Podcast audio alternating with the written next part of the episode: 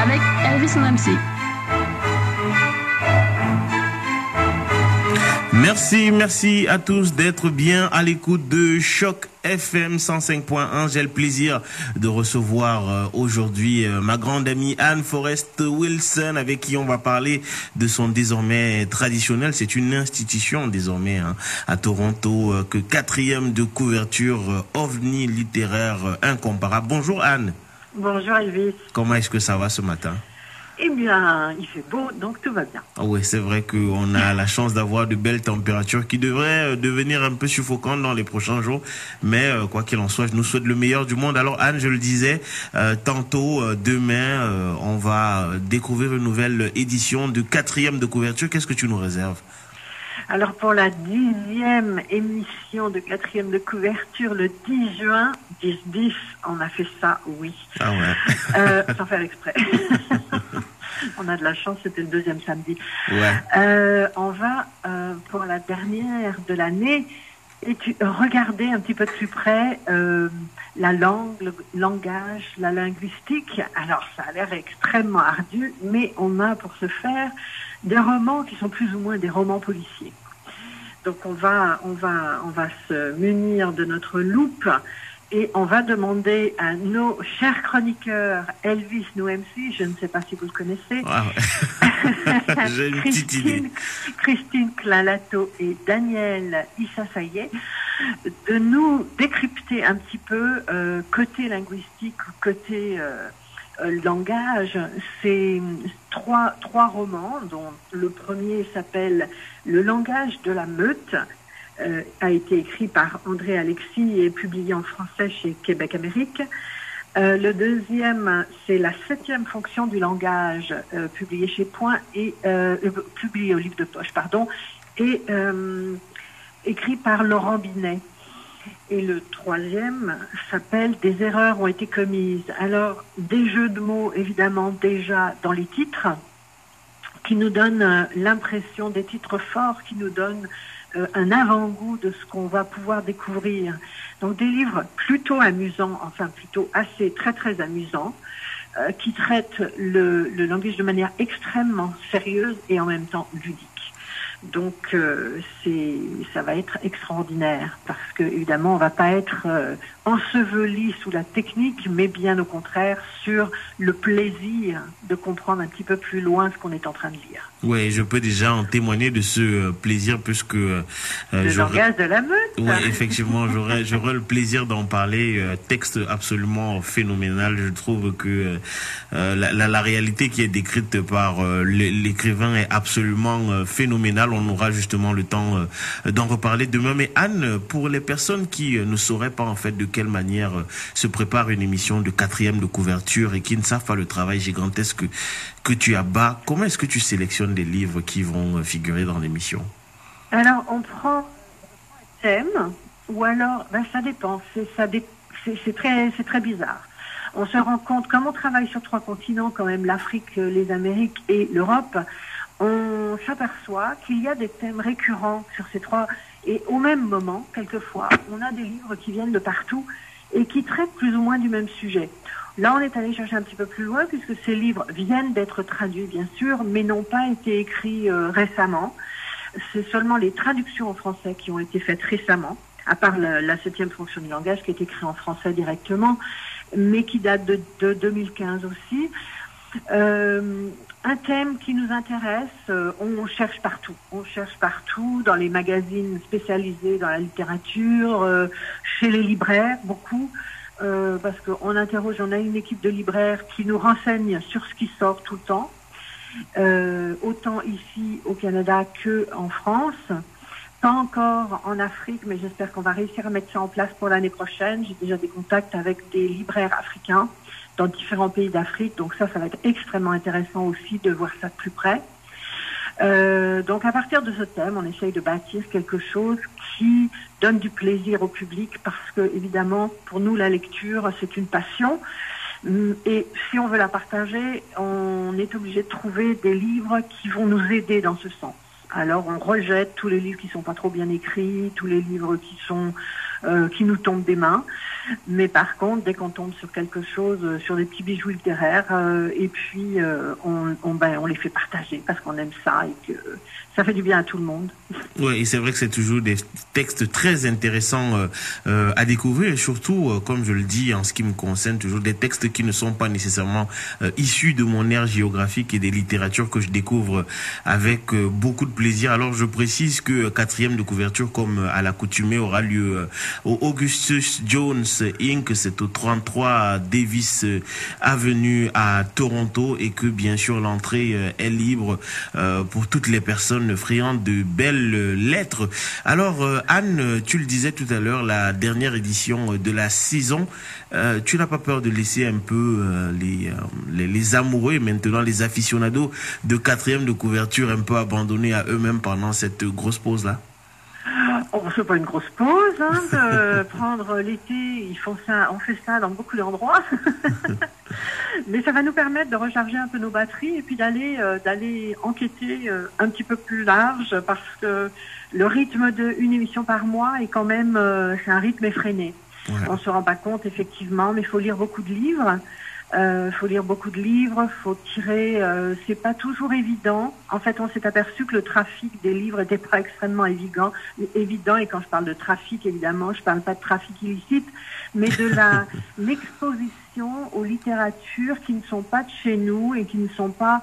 Euh, on a beaucoup, beaucoup, beaucoup de mal à faire le pont avec l'Afrique, par exemple, ce qui me paraît complètement insensé parce que c'est notre seul moyen quand on ne peut pas se déplacer, aller passer trois semaines dans tel ou tel pays africain, parce qu'il y en a quand même beaucoup qui sont francophones. Euh, eh bien, on n'a que la littérature en fait pour venir jusqu'à nous. Alors évidemment, il y a les films, il y a peut-être, euh, enfin bon, euh, au niveau télévisuel ou cinématographique, il n'y a quand même pas une production énorme, et les livres restent ce qui nous permet de voyager sur d'autres continents. Et là, on va s'en apercevoir une fois de plus. Les, livres dont on va parler, on, voyage vraiment, on découvre, on découvre des époques parce que certains sont écrits euh, sur des époques antérieures. Bon, il y en a un qui a été écrit sur euh, la septième fonction du langage par de de l'accident tout bête qui est arrivé à Raymond Barthes et c'est il a il a imaginé que la camionnette qui a renversé Raymond Barthes et qui euh, qui l'a enfin bon qui a provoqué sa mort était un crime. Et donc c'était un crime de linguiste. Et euh, bon donc c'est des des présupposés qui évidemment sont totalement imaginaires. Mais euh, ça permet de voir toute une époque. Donc c'était les années 80 en France. Euh, le langage de la meute c'est un petit peu euh, un petit peu différent. Ça se passe à Toronto euh, et c'est euh, bon, c'est une. Enfin, je vais pas révéler ce que c'est parce que c'est trop, c'est trop amusant et je vous laisse en parler demain. Je te laisse en parler demain.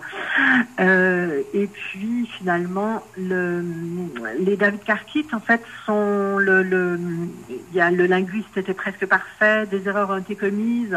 C'est un linguiste qui s'est amusé à écrire des romans policiers à partir de euh, d'un personnage. Son personnage central est un linguiste. Et ça nous permet de découvrir euh, toute une, un pan de la société qui nous est rarement révélé.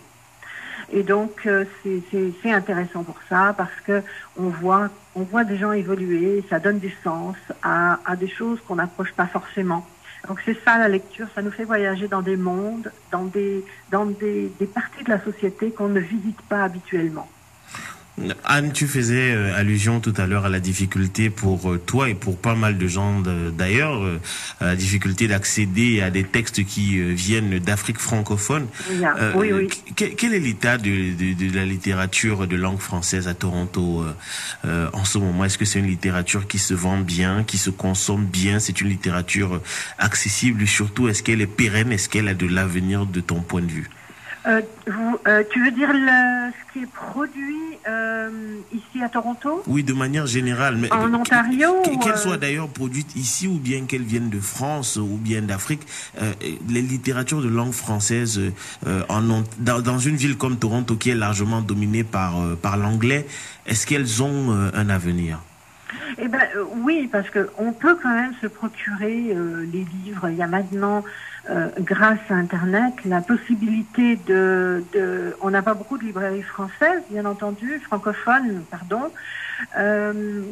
on a la possibilité de se, d'acheter par correspondance les livres quand on sait ce qu'on veut acheter. Ce qui est pas bien, euh, dans l'achat de livres par correspondance, c'est qu'on n'a pas la possibilité de les feuilleter. Donc, il faut être sûr des conseils qu'on a reçus et euh, c'est pas évident. On risque d'acheter beaucoup de livres qu'on ne lira jamais.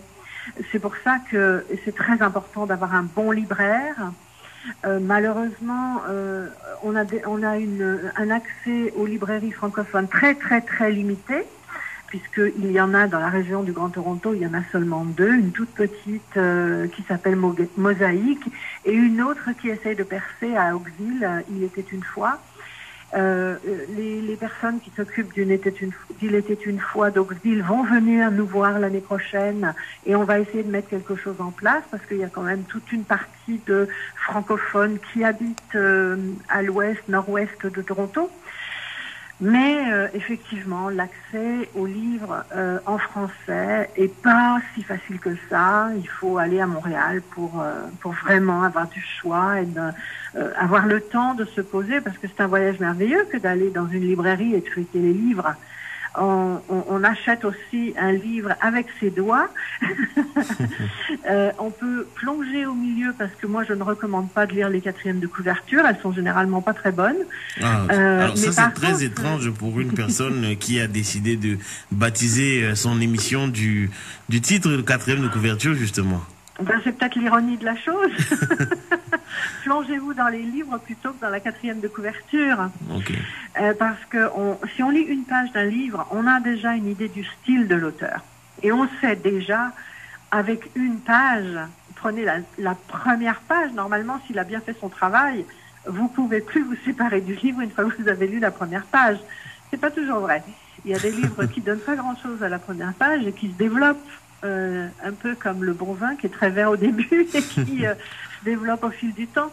Mais dans l'ensemble, quand on lit les, quand on essaie de lire les deux trois premières pages d'un livre, quel qu'il soit, on a une très très bonne vision euh, de la de, ce qui va se passer et du style de l'auteur, ce qui n'est pas forcément vrai de la quatrième de couverture, qui sont souvent écrites par les éditeurs. Donc, bon, où est-ce qu'on retrouve le style de l'auteur quand c'est l'éditeur qui fait la quatrième de couverture? Euh, donc c'est un peu ironique de ma part. Et l'idée au départ, mais on n'a pas, on n'a jamais le temps de le faire, c'était de réécrire que chaque chroniqueur réécrive la quatrième de couverture en fonction de l'auteur. wow. Absolument extraordinaire, oui. Et puis euh, Anne, pour reparler euh, rapidement de de l'édition de, de, demain, parce que c'est de cela surtout qu'il est question. Qu'est-ce qu'on peut dire pour finir concernant cette édition-là? Ah ben, je pense que c'est un une heure de, de, de jubilation euh, euh, à tous les sens du terme, parce qu'il n'y a pas besoin d'être pour aimer lire, on n'a pas besoin d'être des grands intellectuels. Laissons ça à ceux qui savent analyser les livres, comme toi. euh, et on peut juste avoir justement le, le, le pari, c'est de pouvoir euh, faire accéder à des textes sont pas toujours très difficiles à lire, mais qu'on aura tendance, bon, moi, si je lis la septième fonction du langage, j'ai pas forcément envie d'aller lire ça. Je me dis, non, euh, ça doit être ardu et tout, et pas du tout, pas du tout. Donc, euh, bon, David Karkit, lui, euh, il, a, il a préféré la blague, donc le linguiste était presque parfait. Oui, ça, ça me donne envie de le lire. Mais linguiste, déjà, c'est un mot qui va, qui peut rebuter.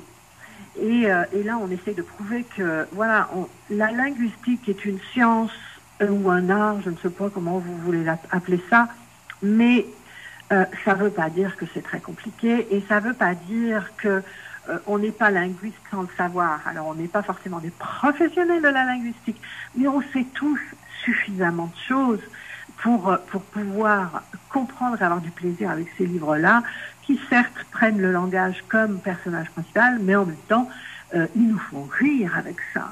Et, on est parfaitement, n'importe qui est parfaitement capable de déceler ce côté euh, humoristique par rapport à la langue et, se, et, découvre ses capacités à, à utiliser une langue parce qu'on fait, on, fait tous un petit peu, quand on choisit nos mots pour parler, un travail de linguiste, quelque part. Effectivement. De très belles promesses donc pour euh, demain, événement euh, absolument euh, particulier et, dirais même je dirais exceptionnel hein, parce que moi j'aime les, les, rencontres. Et je précise aussi que au-delà de l'événement littéraire il y a aussi le plaisir de, de rencontrer des gens euh, que l'on ne rencontrerait pas oui, nécessairement ne pas absolument. Voilà. Ailleurs et on a nos invités Skype. Donc là, on a deux libraires demain qui viennent nous rejoindre. Ah, mais ça, c'est absolument. Donc les libraires, c'est bien. Il y, a, il y, a, une des libraires qui va vous donner le choix des livres euh, pour lire en vacances, parce qu'on va sortir un petit peu de la linguistique, on va vous proposer autre chose. Euh, donc elle va faire son billet d'humour et d'humeur et euh, ses coups de cœur euh, pour vous donner des petites choses à emmener en vacances avec vous, parce que les vacances, c'est quand même un temps absolument magnifique pour pouvoir lire, lire et encore lire. Ah ben effectivement, Anne, merci euh, infiniment pour euh, ces beaux mots. Je rappelle que euh, quatrième de couverture, l'événement a lieu demain, c'est-à-dire samedi. À 15h30.